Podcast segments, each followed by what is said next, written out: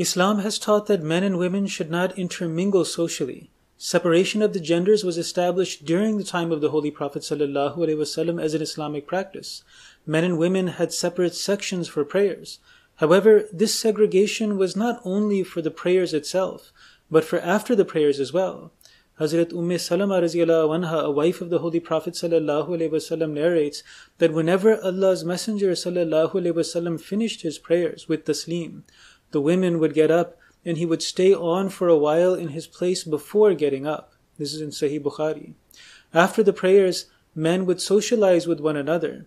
If men and women were permitted to intermingle socially, then the women would have socialized with the men after the prayer in the same way that the men socialized with one another after the prayers. There was no reason for the companions of the Holy Prophet ﷺ to change their behavior once they left the presence of the Prophet ﷺ, or once they left the masjid as the hypocrites would do. Hazrat Umm Salama anha, wife of the Prophet ﷺ, said that when the Messenger of Allah gave the salutation, he stayed for a while. By this, people thought that women should return earlier than men. So respect for separation of the genders was established under the direct supervision of the Holy Prophet ﷺ.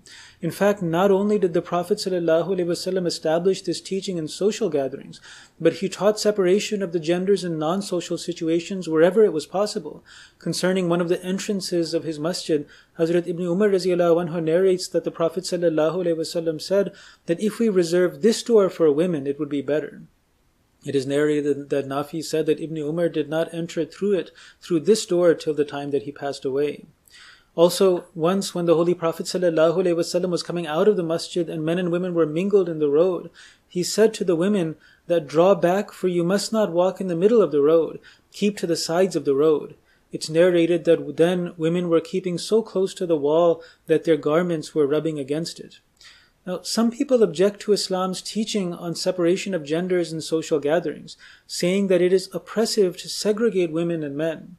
However, Western society itself imposes segregation of the genders in various places based on morality. For example, we segregate locker rooms by gender.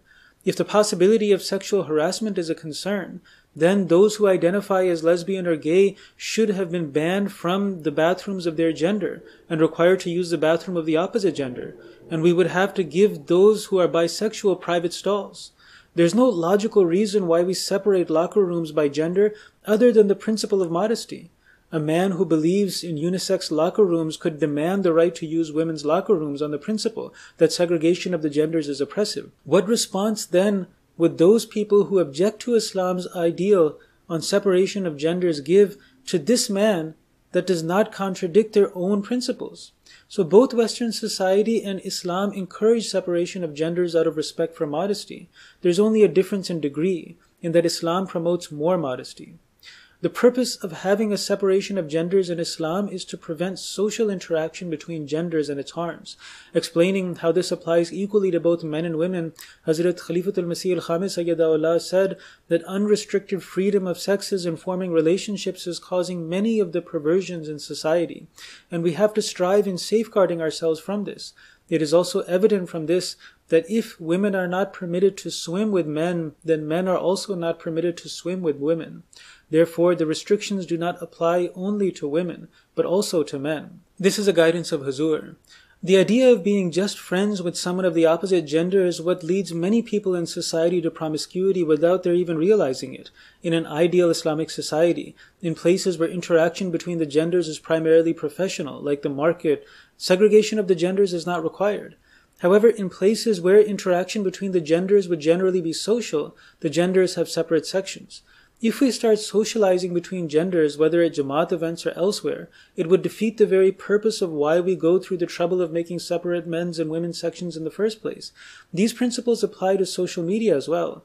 Huzur Ayadullah said, we should not chat with non-relatives on Facebook or through any other means.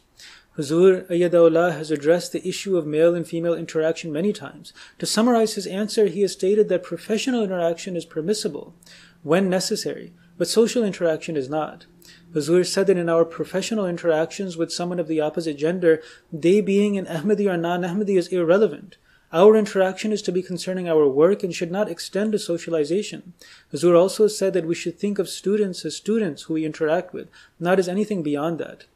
Although sometimes people do find matches based on professional contact, the guiding principle is that each interaction with the opposite gender, in all those interactions, our intention should have a professional purpose, not social.